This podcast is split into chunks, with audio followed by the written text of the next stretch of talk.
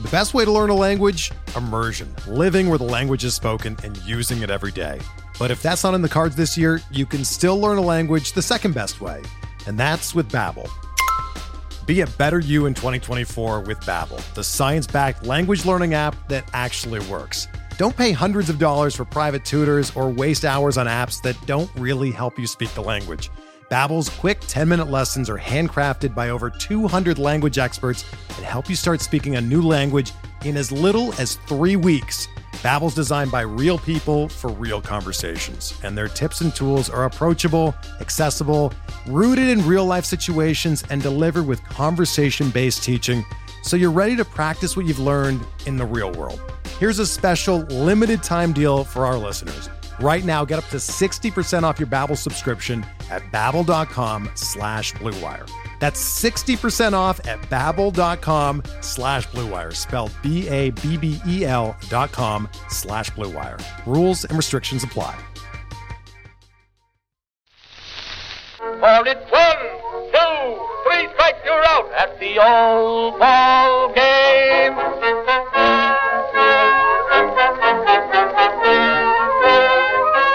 It's a Short Hops and Tall Tales podcast with Noah Scott and Brandon Riddle. How are you guys? Doing just great. Yeah, yeah, I'm excited to be here. Now, now look at okay. If you don't know this, it's part of the Pitcher List Podcast Network.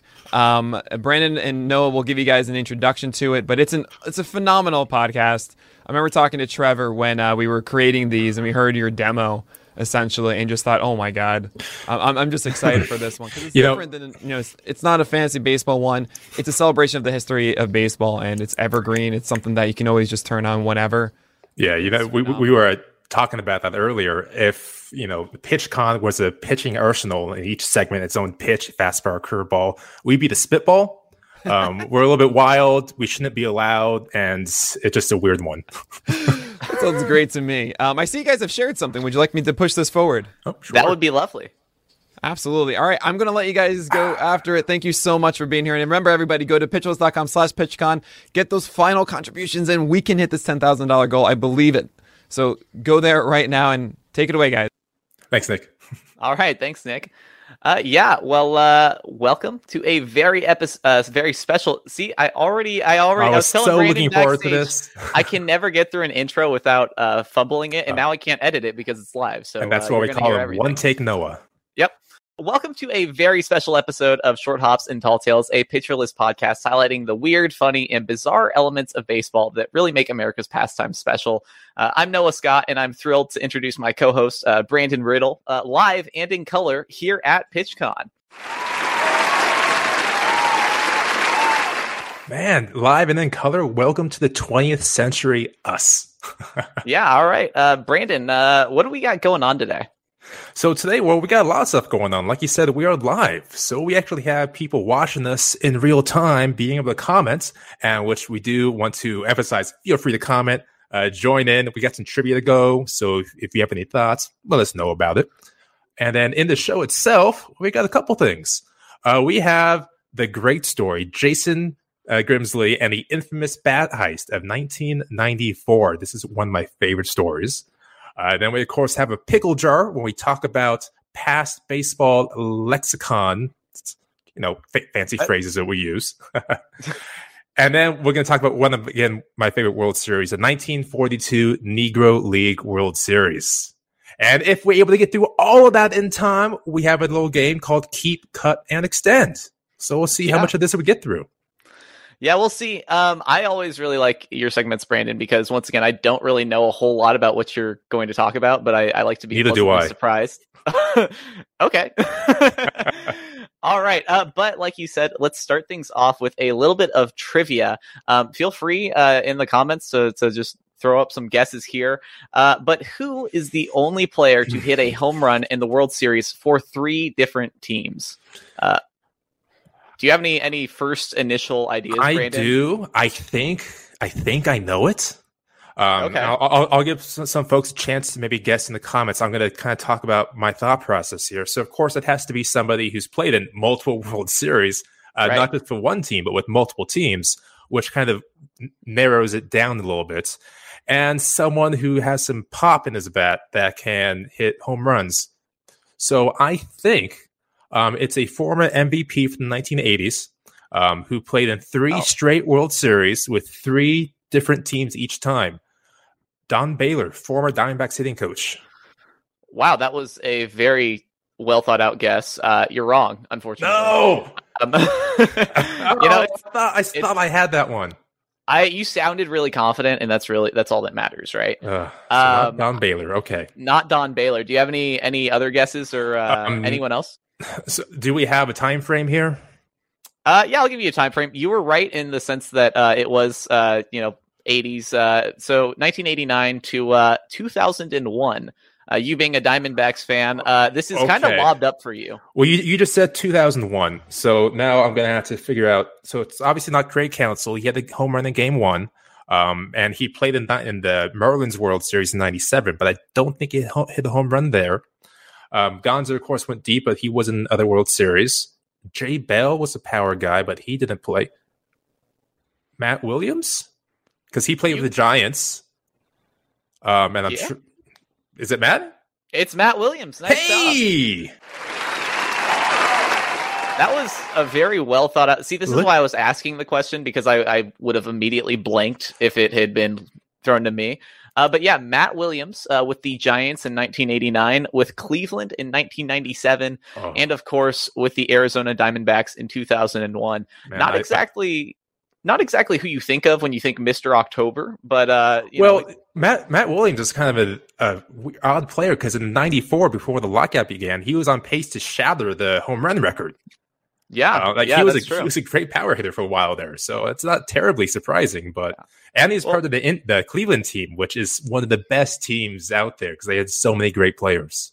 Oh yeah, yeah, uh, and we are actually going to be talking all about those Cleveland teams. Uh, now, for those of you who have been listeners uh, since the start of the podcast, uh, one of our, I guess, I don't know if I'd call it like a safe place for us, but we love talking about '90s Cleveland ball players and just uh, '90s and 2000s ball players in general, because there's just something about that nostalgia that really sets in uh, in that era. For Uh, us, yeah. at least. for us at least we could be totally off base with uh, anyone else but um anyway uh, yeah so uh, we as you mentioned at the top of the episode we're going to be talking all about this super wacky story about jason grimsley and the infamous bat heist of 1994 now at first glance i i i think he looks fairly innocent in that photo i don't know if that's the the face of you know uh, a Grimsley has another criminal. story, but we'll get into that later. So yeah, maybe he looks pretty innocent there. Sure. Yeah, yeah, sure. Um, so it all started on July 15th, 1994, a day that will forever live in infamy. The, ch- the top charting songs were I Swear by All-4-One and uh, Regulate by Nate Dogg and Warren G. I I don't know those. I'm so sorry. Really? Oh, you gotta know Regulate. That's so good. Maybe. Um, for context, Cleveland was sitting atop of the AL Central standings, uh, clinging on to a slim lead over the Twins and the White Sox in a tight three team race for the division. Uh, now, this 94 Cleveland team had some really iconic names that you can see here, like Jim Thome, Kenny Lofton, Manny Ramirez, Mm. and uh, yeah, yeah, and Carlos Baerga. Uh, who combined for uh, 13 and a half WAR over the course of the season. So they were really stacked. That lineup had some serious, some serious talent in it. Uh, and then as I was researching this, they actually had two starters in the rotation that were uh, age 39 and up in Dennis Martinez and Jack Morris, which Oh, is hey, something you don't really see anymore. Uh, but I, don't know, I always think that stuff's pretty interesting. I wonder why. Anyway, never mind. uh, anyway, uh, Cleveland traveled out to Comiskey for the matchup, and at the time, like I said, the White Sox sat just two games back of first place, uh, and they, in their own right, they were no slouches, and they had some big names of their own. Uh, most notably, uh, the Big Hurt Frank Thomas. Uh, and uh, Julio Franco, who was oh, 35 young at the Julio time. Franco. 35 at the time, and he would go on to play another decade in MLB. Uh, I, I, we need an entire episode dedicated to Franco because I love that man. yeah. Did you uh you have any of these these cards in your in your collection growing up? You know, back when I had the cards, um, those specific ones, I don't think so, but I do remember, uh, obviously, Baerga, Love Lofton, and I'm sure I had multiple Ramirez cards. Yeah, lo- that Kenny Lofton picture is iconic. Yeah, it's a good one. Uh, but among that stable of stars, the hottest player of the day was Cleveland's left fielder Albert Belle. Now, uh, for a little bit of context as to what he was doing in 1994, he comes into this uh, into July 15th with a 1.139 on base plus slugging. Uh, he'd end up end, uh, finishing the year with a 194 uh, weighted OPS and a 186 uh, WRC plus. Th- those sound like really good numbers. I got to say. Yeah, I mean I, that's that's exactly it. If you're not super uh, familiar with with those terms, he was amazing. That's pretty much all you need to know there. Um, he led the league with 294 total bases and ended up finishing third in MVP voting. Uh, so he was in the middle of a tear. And when you have Manny Ramirez, Kenny Lofton in that lineup, and you're still the be- the most feared hitter, you That's you got to be lineup. right. You got to be eating your Wheaties, right? Um, so anyway, leading up to the first pitch, uh, the White Sox manager uh, Gene Lamont was actually tipped off that Albert Belle might have been using a corked bat. Uh, now, what is a corked bat? You might ask. Uh, so, just a very quick primer. Uh, so that's essentially uh, you take a baseball bat, you drill a hole in the barrel, you fill it with cork, which uh, makes the bat lighter, and in theory makes the ball bounce more off of the bat. Now we know a little more about uh, cork bats now, and this has kind of been proven false and is a little bit pseudosciency. Thanks a Uh, lot, but- physics. Yeah, I, Ruining the fun. In theory, it sounds pretty fun. Uh, but anyway, so the the manager uh, doing his due diligence, he warns the home plate umpire uh, Dave Phillips before the game, who uh, you know gets ahead of it and confiscates Albert Belle's bat and locks it away in the umpire's dressing room uh, to be inspected later. Uh, now, at the time, only two players had ever been caught with corked bats. Uh, bats, excuse me. Uh, Greg Nettles of the Oh, Yankees, really? who yeah. He's back again Yeah. uh, the the rapscallion. He actually made an appearance in Short Hops 32, uh, and then Billy Hatcher of the Astros. Uh, Now both got 10 game suspensions. So uh, you know the the truth is though uh, Albert's bat it was corked, uh, and Cleveland the team knew that his bat was corked, uh, and they also knew that. Uh, They'd lose their hottest hitter for 10 games while they were in the heat of this battle for the division. Uh, so clearly, something had to be done about this. Enter our hero, Jason Grimsley. Now, Jason Grimsley is a starting pitcher. He's in his fifth MLB season, and to this point, he'd been uh, mostly below average to average. Uh, you know, he had a 85 weighted ERA. Um, you know, 16% strikeout percentage, 9.2% walk percentage, uh, 458 ERA. those those don't sound like great numbers. He was just, I mean, well, you also got to take into account steroid era. Uh, hard to Oh, pitch. true. That's true. Uh, but he, uh, yeah, so he he wasn't wasn't setting the world on fire essentially. Uh, now right here you'll see that he was 6'3 and 180 pounds. Keep that in mind for, for the rest of the story. Yeah, yeah. Um, so Grimsley uh, was not scheduled to pitch that evening, and so he said he was just sitting in the dugout, and he, you know, his thought comes to his head, and he's like, "I can get that bat." So the Cleveland team knew that the dressing room had a false ceiling with removable tiles, uh, possibly creating an opportunity to climb above the clubhouse uh, and into the umpire's chambers. Now, now let, us take let's take a moment to consider what is about to happen. Uh, Jason sitting in the dugout, and he Right. knows that the star of the team's bat is illegal and is in the umpire's you know private quarters, and he's thinking, you know, I can do this. I bet you I can steal this bat back. Well, he was a very That's adventurous. yeah, I mean, I think that's great. That's it's a very like nineteen like early twentieth century baseball story that we kind Oh, of yeah, love to talk 100%. about here. Um, it just happens to take place in 1994. And then Ty Um, told him to do it. Yeah, right. He whispered in his ear. Uh, so anyway, Grimsley devised a plan. Now this is really cool. So I was actually able to unearth for the first time ever Jason Grimsley's original heist scheme. He wrote it down in crayon. Um, So- but- because we had to make a podcast as well, you have to explain exactly what we're seeing here to the right. people That's right. over audio.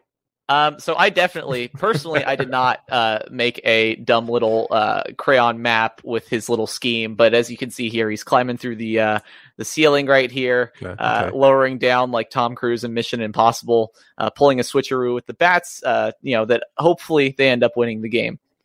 Anyway, in the sixth inning of this contest, Grimsley puts his plan into action. I love that. Uh, this is you you You can't. did, give su- you did such a good job elements in that. you can't give me visual elements because I'm going to take it way too far. Uh, but so, like I said, in the sixth inning, uh, he he goes for it. Right, he grabs a flashlight and an uncorked bat belonging to his teammate Paul Sorrento, and then climbs up into the ceiling inside of the manager's office. Now he's crawling over and around piping and wires, and so he slowly found the way to the umpire's dressing room, uh, doing his best not to f- slip and fall through the ceiling. Again, he's 6'3 and 180 pounds. This is a grown man climbing through the vents. After around 30 to 40 minutes, uh, he thought he'd found the dressing room, but when he removes the tile to drop down, he actually realized they miscalculated and he was instead looking directly down at a groundskeeper just relaxing on the couch. Uh, he's got a great quote from this, and he says, I had to put the tile back down, but he had, or he said, I put the tile back down, but he had to know. Thank goodness he didn't say anything. And uh, keep in mind, he's in full uniform as well. yes, yes. This is in the middle of the game. This isn't something that they did, you know, before first pitch. This is the sixth inning. Uh, and so he's just rooting around up there, and he's sick, he's 180 pounds. He could not have been quiet. Uh, but he moves around a few feet, and then he actually is able to emerge in the umpire's room uh, alone. Uh, and he says, you know, my heart was going a thousand miles an hour, and I just I went in. I just rolled the dice. It was a crapshoot. So he jumps down onto a refrigerator and makes the the swap. Oh, thank you. Drawing should be a prize. Um, and he makes the swap. Now you might be wondering why he swapped uh, Albert Belle's bat for his teammate Sorrento's instead of uh, for another one of Belle's. Uh, because, as you know, many of you who have seen a major league bat, they obviously have the name etched into it, right, by the by the lumber company. Uh, well, the reason he didn't swap it out for another one of Belle's bats is because all of Albert Belle's bats were corked, every single one of them. Uh, so they pretty much just took the next best option, uh, and so he he grabs it, and so he quickly uh, he swaps the bats out, and then he scurries back up into the ceiling. And I guess as soon as he he like gets hidden, uh, he hears someone walk into the room and he just says, he's like, I had to sit there for about two minutes. I was 20 or 30 feet from somebody, which is, is just, I'm just imagining this, this like, it sounds like it's straight out of a movie, right? Like kind of like slapstick, just hiding, like all, all like tangled up in the, in the ceiling. Uh, but he did say, you know, he thought he was very sneaky about it. Uh, he was feeling very satisfied, and he actually escaped back to the Cleveland clubhouse uh, to show off the the bat to his teammates, and who, for one, they were just completely taken aback that he just had the audacity to try such a thing. and then, of course, they were super hyped up because he just, you know, he he was successful. Uh, Cle- uh, what, yeah. what, do you think would have happened if he was caught? Like, what, what kind of repercussions are we looking at here? You think? I'm sure that Bud Selig would have had a very measured and well thought out approach. That's very reasonable of you. You're correct. No. Just, it's just uh, a chunk of it's just a chunk of wood anyway. So hey. anyway, so Cleveland goes on to win the game three to two. It's a great success, right? Uh, well, yeah, more or less. Uh, now Albert Belle did end up going one for four with two Ks. Uh, he just hit a single, didn't have uh, no RBIs, which that's a solid day. It's maybe not for Belle at the time, who was on fire. Uh, so it seems like he got away with it, right? Wrong. Uh, so umpires, they pretty much immediately knew the bats had been switched because, uh, in addition to having the wrong name now on Albert Belle's bat, uh, they returned back to their dressing room and they found bits of ceiling and uh, you know like dust sprinkled around the room because Grimsley, he's you know massive and he's just not as sneaky as he initially thought, right? uh, so then the commissioner's office demands that Cleveland produces uh, Albert Belle's heisted lumber, uh, wow. and they actually threatened to order an FBI investigation, and they were they were threatening prosecution if Cleveland didn't comply. Uh, so, you know, with their tail between their legs, they give the bat back, uh, which was, in fact, determined to have been corked. Uh, Belle was originally suspended for 10 games, but it was reduced to seven on an appeal. Uh, and it was actually a mystery for a long time uh, as to who had actually stolen the bat until Grimsley, uh, now on the Yankees a couple years later, uh, revealed that he was behind the caper uh, himself in an mm. interview with the New York Times. Uh, now, in the interview, he defends himself. He said, Hey, look, I had the interests of the team at heart. And that was one of the biggest adrenaline rushes I have ever experienced. This was somebody who pitched on a major league mound, and he said that sneaking around in the vents and in between the walls was like a you know that's hilarious. What a silly thing. yeah. yeah. Uh, so I'm, I'm going to kind of put you in the corner here. I don't know if you know the answer. Oh no! So Belle was suspended for ten games. Uh, was he suspended that season, or was it later on? So, so it and was it actually impact the standings. It was reduced to seven on appeal, um, and then as we both know, nothing else uh, of uh, importance happened in the 1994 Oh, that's, season. that's a good point. yeah. Um, no, anyway, so for those of you who don't know, because there might be a couple of you, uh, the season ended up being canceled, uh, and uh, he actually didn't finish out the rest of his suspension in Really? 1994. Yeah, because this was like but right- they didn't, it didn't carry over to 95 season? I don't, I don't recall if it did. Uh, Okay. I'll, I'll, I'll, could go back in and research and, and give you an answer to that maybe in our next episode. Sure. Um, but yeah, so yeah, but luckily, you know, baseball would never lock out again because that's a silly idea. Hey, Alex Fast here, and thanks for listening to this podcast on the Pitcher List Podcast Network. If you're a fan, consider supporting all of us by getting a PL Plus subscription, where you're going to get an ad free website and get access to our Discord, where you can talk to all of our podcast hosts and staff. Plus, you can hang out with our incredible Pitcher List community. It's basically a baseball sanctuary year round for as low as $8 a month. You can sign up at pitcherlist.com backslash plus, and you're going to get your first month free with promo code podcast. Also, don't forget to check out everything else we do as well from YouTube videos, live streams, newsletters, off-season articles, TikToks, breakdowns, over 15 baseball podcasts on our network. We can't stop talking about baseball even during the off-season. So sign up for PL Plus today at pitcherlist.com backslash plus and use promo code podcast to get your first month free. All right. Thanks for listening. Let's get back to the show. Um, all right, on to our next Oh, segment, the pickle jar. I feel, I feel like we need like a debriefing for that last segment. That was a lot of fun. All right, so uh so yeah the the pickle jar so what we do here intrepid listeners is we break down um a phrase that baseball uses you know we used on deck in the whole baltimore chop and we talk about what it means and where it comes from and this one is one of my absolute favorite baseball terms muffinism now I, i'm pretty sure noah knows what this means 'cause i talk about it quite often um, if anyone has any idea, you know, feel free to let us know. Uh, but if before I told you what muffinism meant, Noah, what do you think it could have meant? so so yeah, Brandon's been wanting to do muffinism for the pickle jar for a while, uh, and yeah, like you said, this is just a segment we use to you know find the meaning behind certain weird slang, right? Uh, in terms of muffinism, I gotta say because you've told me, and I honestly don't remember very well. oh, oh, man, you're breaking my heart. I'm sorry. I'm sorry, Brandon. Um, my guess is uh, I, I know it's it's like 1800s, 1900s, like early early baseball. Um, and I think it's just uh, like context clues, and maybe this is also me remembering it. But you're just not super, you know, not super athletic, or maybe you don't look very athletic um, out there. Uh, Muffin. That I kind don't- of makes sense. Sure. I like muffins though, so I feel I'm a big muffin guy. Um, so I feel like that's kind of do you do you just do the muffin tops, or do you do the, do the whole muffin? Well, the tops are the best part, but you know, I- okay, I just work through sure. it. Yeah. This is the content you get at a Pitcher List podcast, folks, yeah. or at least with troll tops. I don't want to hops and tall pictureless now. I apologize. All right, Um, so let's so let's see what a muffinism actually is. all right. So muffinism it, it means somebody who is playing exceedingly poorly in their play. So that's a kind of a muffin. So the origin here is well, back in the 1800s, you had a variety of teams. So you had the starters, and then you had the backup squad, the second nine, and then you had the muffin squad.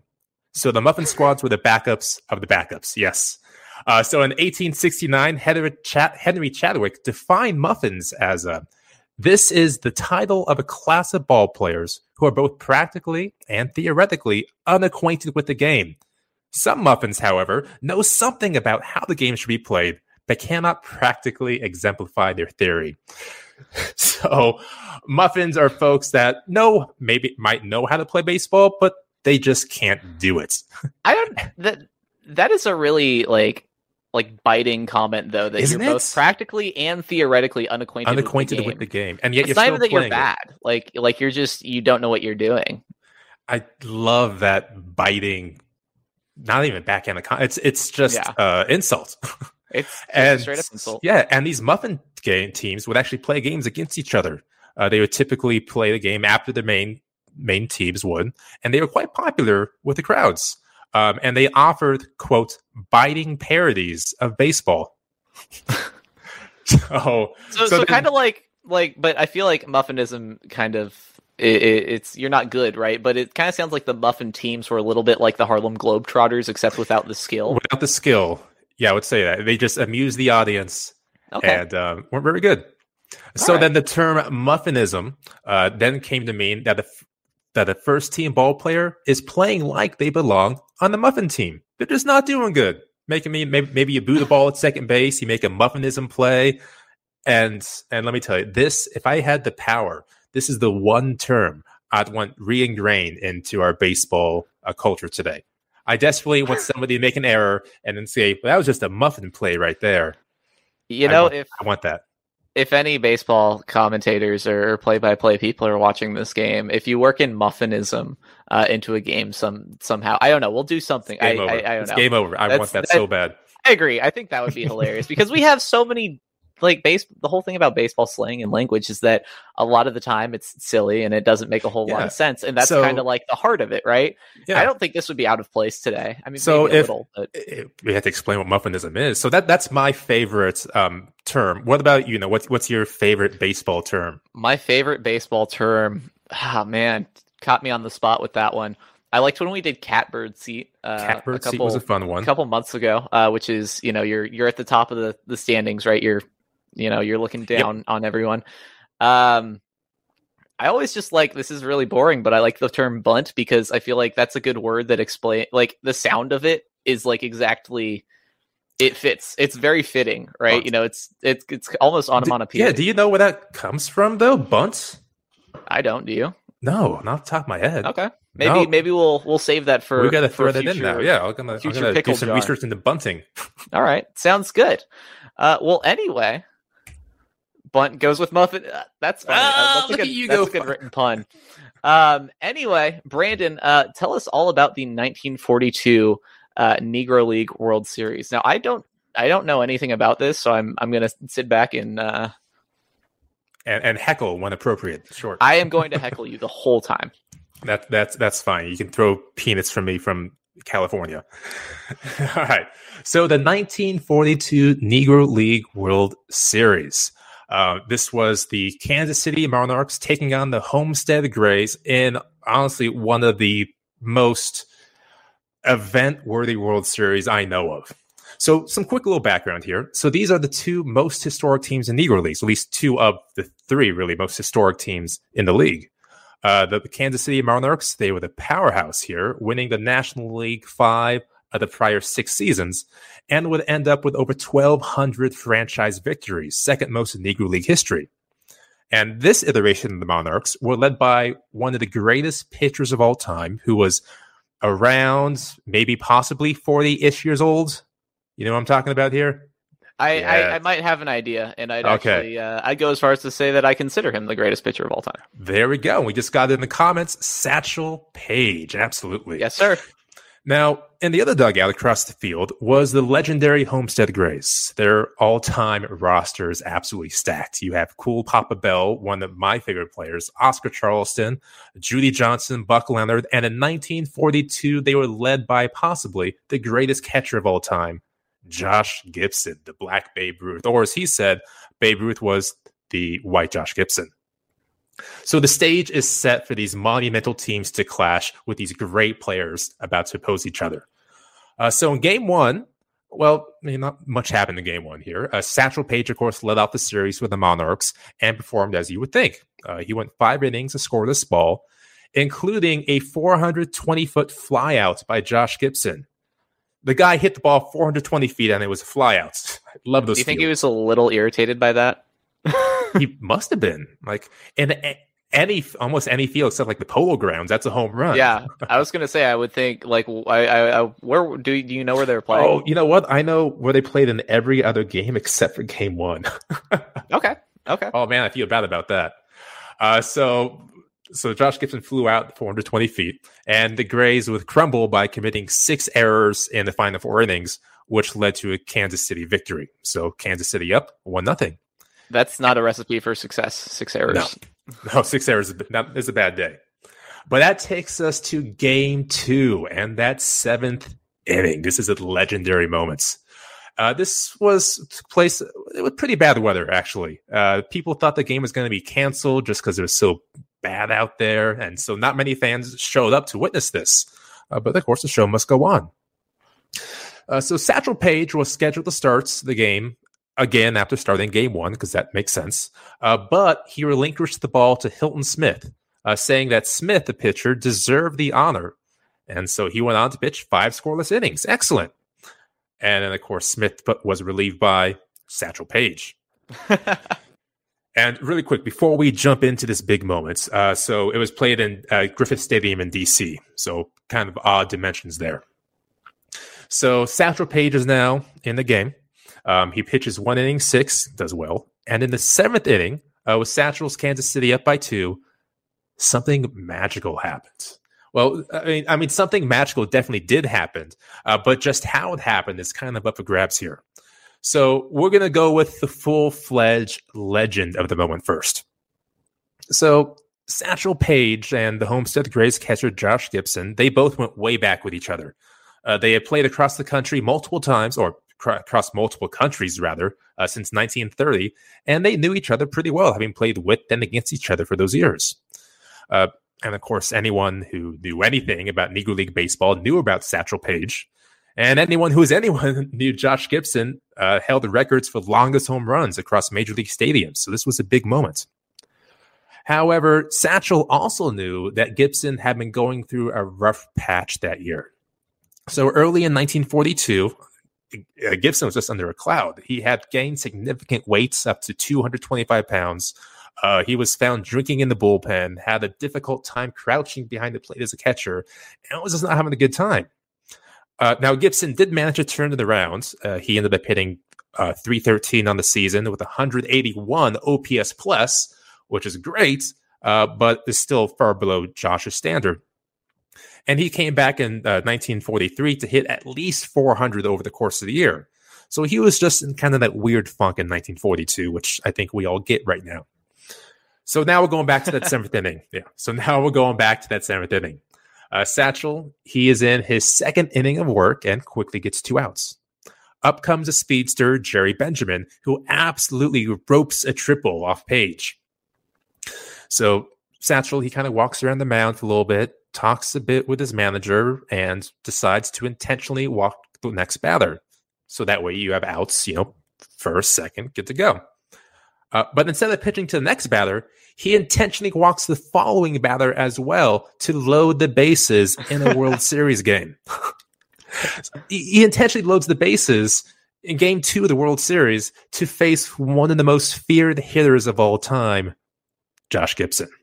You just gotta love like like the ego that pitchers have. Obviously, Satchel Paige, you know, great, greatest of all time. But you know, just like that mentality that it takes to be a pitcher yeah. and, and, like, no, I want the best versus the best. You know, yes. here's my my best pitch, hit it. Especially uh, when you're a Negro League player in the World Series, like the amount of crap he had to get through just to get to that point is incredible. And Satchel is one of the most legendary showmen of all time in baseball, easily. Uh, so he kind of knew the stage he was on and wanted to set that moment. So as the story goes, uh, so again, Satchel knows what the kind of hardships Gibson's going through and decides to start ribbing him. So as oh, Gibson, I know. So as Gibson is stepping up to the box, uh, Satchel yells out, "Remember when we were both playing with the Crawfords, and I said I'm the best pitcher in the world, and you're the best batter? Then I said, one day we're going to meet and see what's what. And Josh is kind of digging in and he goes, I remember. And then Satchel yells out again. He's going to throw a fastball, leather high. Wow. And fastball, leather high. Strike one. So so and and so he's he's reading out he's he's like telegraphing what pitch he's oh he's not to. he's not just telegraphing he's not you know tipping his glove a certain yeah, way yeah. when this pitch is he's coming he's straight up yelling to Gibson this is what's wow. coming hit it or don't that's incredible like in this it's it's not like you're you're pitching to like the the last guy off the bench this is Josh Gibson like he might yeah. not be in his wow that's that's incredible. I mean, at this point, Gibson's still, I think, 30 years old. So it's not like he's washed up at this point. oh, yeah. And so that was the first pitch. And then Satchel gets the ball back from the catcher and he yells out that he's going to throw another fastball at the belt. Strike two. So now you're just piping it right down the middle at him. hmm Still can't get it. Satchel's and Satchel at this point, you know, 38, 41 ish around. So he's getting up there and still firing it fast. And at this point, remember, the crowd is pretty thin just due to that bad weather. So they're able to hear what Satchel's yelling out to Gibson. And so they know the two strikes, and Satchel is telling them exactly what's coming. They get into it. They start hollering. and so Satchel gets the ball, looks down at the plate, and says, This fastball will be a pea at your knees. what is that? And that? it came strike three. Wow. Wait, did so so did Gibson watch that one? He watched all three pitches, according to the legend. Wow. Wow, I mean, he's really pitching head. so. Yeah, at that point, he's probably saving up for this at bat. Satchel was, and just let it rip. And, and just keep in mind, he intentionally loaded the bases to get the black Babe Ruth, and then he called every single pitch and got the strikeouts. Uh, that is- it- it's incredible. If I had a time machine and could pick any moment in baseball history, I think this would be probably number one. Oh Like, yeah, that's- between this and the Babe calling the shot, just I mean, it's kind of the same thing, really. Calling the shot and calling the pitches. It's in the World Series. yeah, it's but the same Babe situation. also the Babe wasn't hitting off of Satchel Paige. That's You know? also true. That's incredible. But but again, that is just the legend. What actually happens? Well, according to the newspapers, um, Satchel did get he did uh, get that first batter out, and then he gave up a single and got a force out. So there were two outs. And then the next two batters uh, supposedly singled, which loaded the bases for Josh Gibson, who then Paige struck out on three pitches. Uh, so he didn't probably didn't intentionally walk, but he did strike Gibson out on three pitches in the World Series. And did he call his shots? Time machine, man. We don't know. I I'm a believer by heart. I'd, I'd like to like to think that he did. Right? You know, Oh, makes it more interesting. And well, unfortunately, the first written record of that occurring uh, was about five years later, I think. And then uh, Satchel Paige, he wrote about it in his autobiography, which then just exploded everywhere. So, you know, who's to say? Yeah, but uh, so Kansas City ends up uh, winning. That's correct. 2 nothing. Oh, sorry. Yeah, they uh, take a 2 0 lead, uh, which takes us to game three at Yankee Stadium with 25,000 folks in attendance. Uh, the Grays had veteran pitcher Ray Brown on the mound, and Kansas City started with, yeah, Satchel Paige. and uh, now this one doesn't really have a moment of mystique like uh, game two. Uh, it ended in a 9 3 Kansas City victory to take a commanding lead in the series. But game three was just the first half of a planned doubleheader. Uh, you see, they played in the morning, and at night they played yet again, and the Monarchs won 5 nothing. You're telling me that they were trying to do a double header in the World Series. That's correct. That's Um, that is almost like the most unbelievable part of this, this Oh, story, right? We're, we're just starting here because Okay. they won the second game, which should have ended in a sweep. However, the game was planned as an exhibition and did not count in the series. Uh, so they won four games in the World Series, but that didn't count. And they continue on to actually play six more exhibition games between games three and four of the World Series. And they only played each other one more time in that span. In fact, they went on to play so many games that the Homestead Grays got physically beat up. Uh, at least one player broke an arm, sprinkled in a few of the injuries. And allegedly, the Grays lost two players to the military draft. Wow. So they were kind of beat up. I just can't imagine playing a whole like like just putting a pot putting a pin in in like the World Series. Yeah, and right? say, you know what? Let's do some exhibitioning instead. yeah. And that takes us to game four, take one, which I guess technically should be game four, take, Take two, one. because the other one, yeah, so it's game four, revision something. Uh, so this game took place a full week after the official game three. Uh, and the Homestead Grays, they didn't have any of the usual pitchers on the mounds, uh, all these injuries coming up. Uh, so they had somebody known as, as the papers put it the following day, quote, pitcher day on the mounds. So we had pitcher day going up against, um, well, Satchel Paige. And whoever pitcher day was, was phenomenal in that game. He struck out 12, walked one, and at the plate got himself a double. He outdueled Satchel for crying out loud. Um, so who was pitcher day? Well, it turns out that the Grays actually signed multiple players from across the league to fill in for the remainder of the series. Yeah. Uh, they were so riddled with injuries and lost players uh, that they just signed others. And it just so happens that maybe they signed some of the best players in the league. Uh, and so that pitcher day was actually future Hall of Famer uh, Leon Day, who was, quote, as Wow. good or better than Bob Gibson. Wow. So so it's not like they got like, you know, when a team expands, you get like whoever's left over who doesn't get protected. They were just picking out the the superstars, right, to Yeah, fill the, the yeah, like they gaps. could, they could have gone down to the Muffin team and picked some of those guys up, but they said no. I like the callback. They said no. We're going to Yep. get who we got. It's respectable. Yeah, I mean that's hey, who, why not? Now, uh, as you can imagine, though, Kansas they didn't really like what just happened. Uh, they famously said, "We didn't play the Homestead Grays. We lost the National League All Stars." so they uh, protested the game and had the results canceled. And so, in their defense, the Grays said they did ask Kansas City for permission to use additional players um, in exchange for certain quote demands, uh, but the Grays just denied that claim.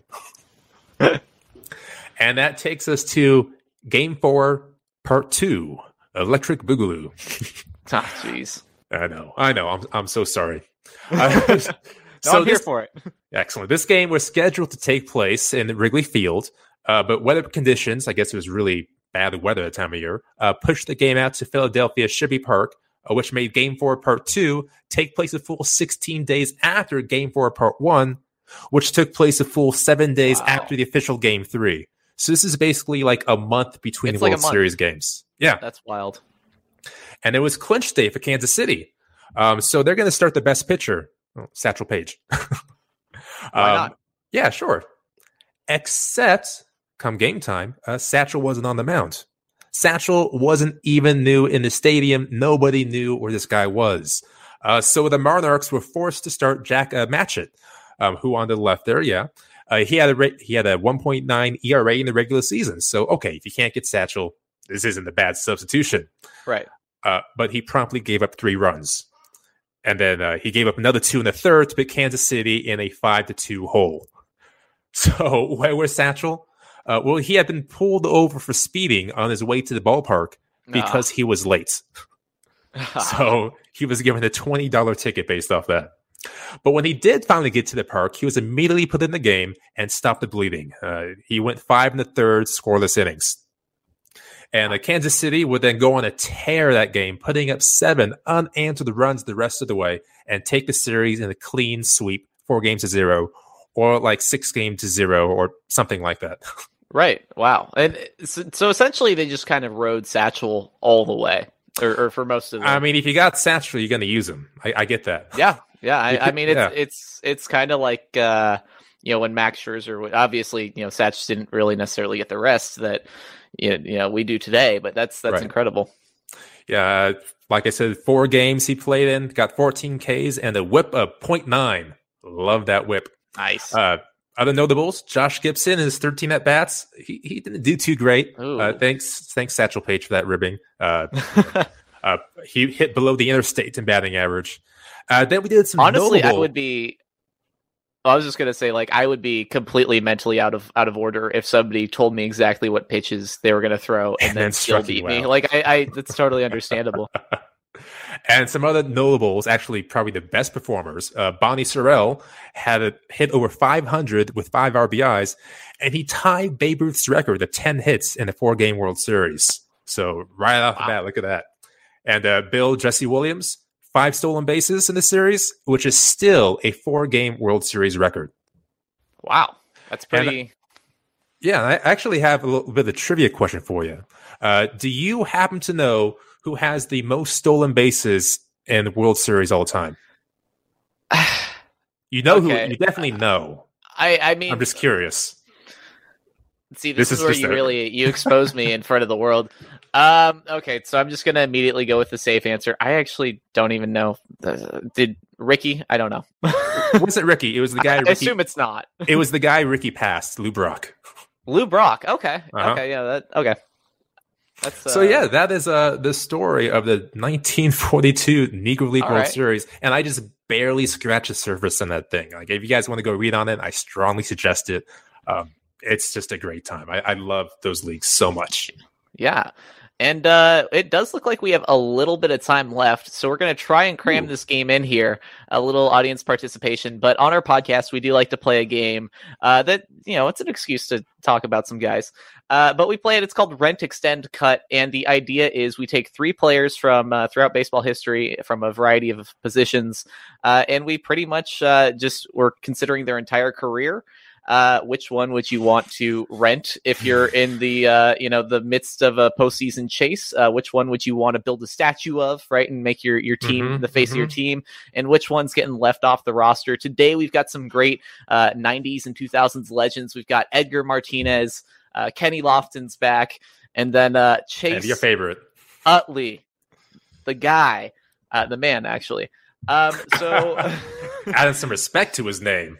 Well that's that's what they called him um so uh uh, yeah, so if you're in the uh, in the comments, feel free to uh, just kind of assign one to each, and we'll get this going. Uh, so, so- because so the idea is that you're in the midst of a pennant race, or it's the beginning Yeah. of the season. Okay.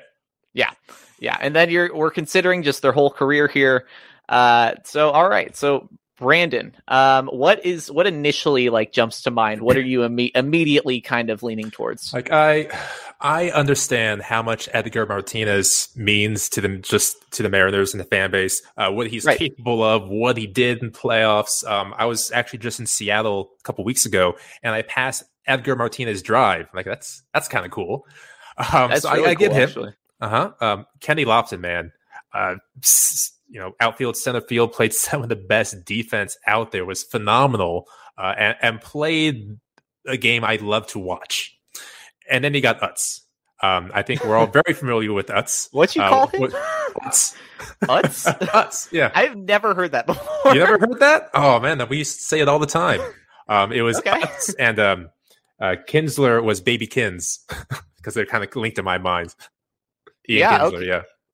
Um, Okay, he's not sure. part of this conversation. sure.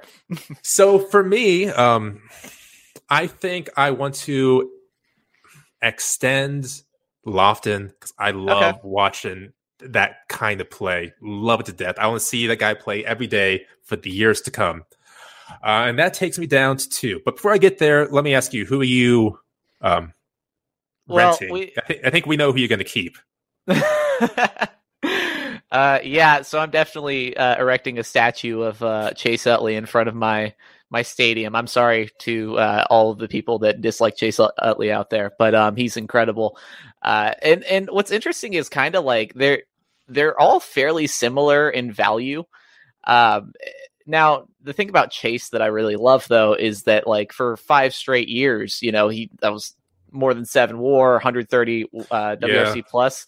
And I don't know if you know this, Brandon, but for a full decade uh, between 2004 and 2013, uh, he was second in MLB in WAR behind only Albert Pujols. He was an absolute phenomenal player. I do remember that. Absolutely. He's a monster. You know, he had incredible defense. Uh, you know, he led the league in ultimate zone rating and, during. and he kind of came up late, didn't he? Like he, he didn't come up as like a 20 year old or anything like that. Yeah, I believe he was like 26 ish. Um, Mhm. I see in the in the comments we have a lot of Edgar love, uh, and that's actually probably going to lead me. I think it's harder for me to determine between Edgar and Kenny Lofton because I love Kenny. I've met Kenny. He's just such a fun, exciting player. Also, Edgar Martinez is is like a generational talent hitting, right? Yeah. Uh, you know, he pioneered the DH position, and I think it really comes down to how much do you value defense. Uh, for me, I think that uh, Edgar is probably just if if I'm you know, and and that's the thing is like when we play these games, it's not necessarily pick your who's the best. It's it's also like you know, we, there's You got to follow your heart. you gotta follow your heart. That's what baseball is about, right? You know, you pick pick the guys you grew up watching. That's why you know I'm a little biased towards Chase. Uh, I think if I'm in the middle of a playoff hunt, though, I want Edgar's bat in the lineup Yeah. Because he he was just on a whole nother level. I mean, he played almost 20 years and you know, he, he hit 312, right? He had 7 Mhm. straight years above 150 WRC plus. Uh, and he actually he walked more than he struck out. He had uh, you know, almost 15% walk rate uh, versus uh, you know, around a 14% K rate. Uh, and I think that in the grand like tapestry of baseball history, just like just like. Uh, like just what he did for the designated hitter position. Uh, it you know that's it that's blessing not and a something curse? to be. Yeah, blessing and a curse. I know we're both we're both uh, National League guys, uh, so I I guess it, it really also just just hinges on how you feel about uh, the designated hitter. Uh, but I think you'd be hard pressed to find a more impactful bat to have in your lineup as Mhm. you're you're fighting for a playoff spot. Uh, and of course, Kenny Lofton though. So I found this out about Kenny Lofton That he when I was was doing this research. I knew he was great, and all all, all three of these guys, I, I think, true. Yeah. You know, it, it, they should be in the Hall of Fame. Kenny, especially. Uh, but uh, I think that, uh, yeah, I found this out. So between uh, two, uh, 1992 and 1996, about I think yeah, five years, he stole 325 bases. Love like it. he he cleared 70 or he he had 70 stolen bases twice. I can't imagine anyone today doing Well, that. do you do you remember his uh or do you know if you're looking at it his success rate in stolen bases there? I don't off of the top of my head, but I'm I just gonna say guess it's about 95 percent. Then I, I'm just gonna guess is- it's there's 95 no way. percent success rate. there's no way for how how often he stole. I mean, it's nice to think about, but uh, I will say though, uh, my guy Chase Utley had the second best stolen base per, uh, success percentage of all time. Uh, so who you cutting? Who am I cutting? I I gotta think uh, within the scope of the game that we have here. I gotta cut Kenny, and I hate it Hmm. because I'm I feel so wrong. I feel so wrong, and and like I guess it's also the point is there's not That is really the point. You always come out of this feeling kind of dirty about it, and you don't Yeah. like it. I just think that there's, you know, it's for for the situation. I think that I just rather have Edgar's bat. Of course, Kenny was a premier defender in the outfield. He was uh, actually second in MLB in outfield uh, assists with 85 during his his peak. Yeah. Um, and and I think that's something that's kind of overlooked when we talk about Kenny Lofton is he never he did not really strike out, and I think that you know come playoff time that's a, it's a nice Absolutely. that's a good skill to have. You know, he never struck out 90 Yeah. times in a season, and he did he played 17 seasons. Like that's really incredible. Um, Yeah, I think for me, I, or the extending Lofton because I love that play. I am Right. going to rent out Martinez. I want that bat in my lineup down the stretch. And sorry, Yats, got to cut you. It hurts. It's- but I, it's- in my mind, I already have a great second baseman on my team, so maybe that's what it is. That's that So makes it you're just- easier. you're just extrapolating. Yeah, I, I already have Like- Morgan, so I don't need Chase Oh, okay, okay, sure. I mean, you if you've got the whole All Star team, why not? Um, yeah, I mean, sorry, Mets fans, I got to go with Chase on this one. Um, but uh, yeah, I just feel so dirty cutting Kenny Lofton. I just I good. can't. It doesn't parse well. Uh, but you just. I don't know, and, and I probably will text you tonight at some point. Uh, you know, And kind apologize? Of like, ah, I was wrong. Yeah, uh, I'm not going to apologize. Own it. Yeah, I'll, I'll I'll own it. I'm I'm fine being wrong. Um, yeah, and uh, really quick, we had we had mentioned uh, Kenny Lofton barely striking out. Um, I, I I know it's cheating to bring up Bonds, but I, I read a tweet today that uh, from 2001 to his retirement, uh, Bonds walked more than he swung and missed. Yeah, I mean, he was just a video game That's, that's, character. that's silly. But yeah, so I just wanted to put that in because I thought that, that kind of blew my mind today. yeah, no, I mean that's what we're we're here for is is stats like that.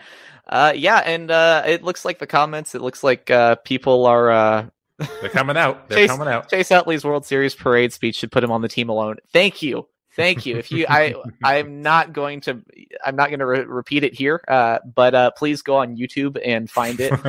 I Um, know it. Take take us home. All right. Um, oops. Yeah. So if you liked what you heard today, uh, please check us out. Uh, check out some of our other episodes up on Apple Podcasts or uh, up on Spotify.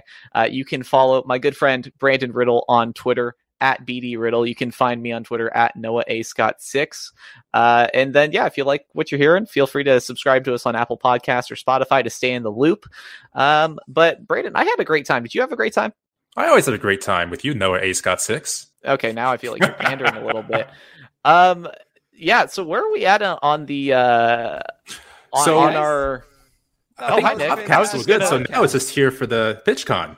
Oh man, we are we are so close right now. It, Yeah, it I is was- it is absolutely incredible. Before I before I go into all of that, because I want to spend a moment with you guys. That photo, that that that not photo, I'm sorry, that drawing That was that you guys have made is is simply magic. Thank Uh, you. I don't know how else to put this. I can. is it is unbelievable. And a question from chat was, can you give this away as a PitchCon prize?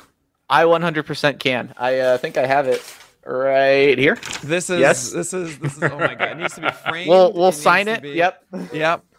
All right, so uh, so we'll give that away to a lucky uh, winner if you selected uh, a P. Uh, actually, if you selected a drawing from Ellen Adair, um, this will be included in that one. Excellent. It's just, just... I mean, I want to really point out the ump show over here. I think that is my favorite part.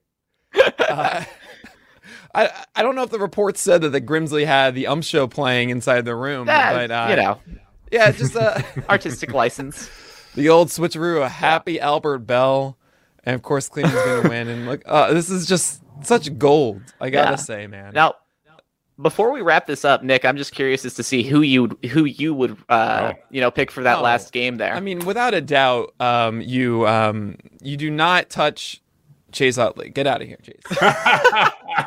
Just not that. I, I was actually in my head trying to figure this out. I feel like the biggest push for a World Series would be Edgar more than Kenny Lofton. But Kenny Lofton Yeah. is just such an aura and him. Like Right. you can really build around that. That's why you got to keep Lofton. Absolutely. Yeah, so you keep Lofton and you uh, you rent Edgar, even though like you always want Edgar around. I will say, I know it sounds really stupid, but that's a DH spot that could be helpful elsewhere, and he takes that, and there's less, less flexibility in your daily lineup because of it. So Kenny Lofton is the one I want to hold for a long time. all right, all right. You know that sound right? Muffinism, my God, uh, how do you say that? Do you say like, oh, he is going through muffinism? Oh no, so like he just like committed a muffinism play. Like he, it's this muffinism play. Would it work Yeah, to oh, call man. someone a muffin? Is that like in the? Um, I'm gonna find out and see what kind of uh, blowback I get. Is that kind of where he like muffed it comes from? I Oh. think I think that's where it came from. I, I think that's what I was reading. But yeah, 1869 is when that came into play, and uh, I want it back desperately. Amazing, amazing guys! It's such a good podcast. I'm so happy you got a larger stage for it here. Um, such Yeah, a joy, really. Like it's, it, I, I'm all about the celebration of baseball in many different forms, and there's no better than than what you guys do with short hops and tall thank tales. So everybody, subscribe, subscribe to the feed. Um, you know, follow Brandon Riddle and Noah Scott. Absolutely, and really, guys, thanks so much for being here. Thank you so much for the opportunity. Good luck, guys. Don't forget to donate.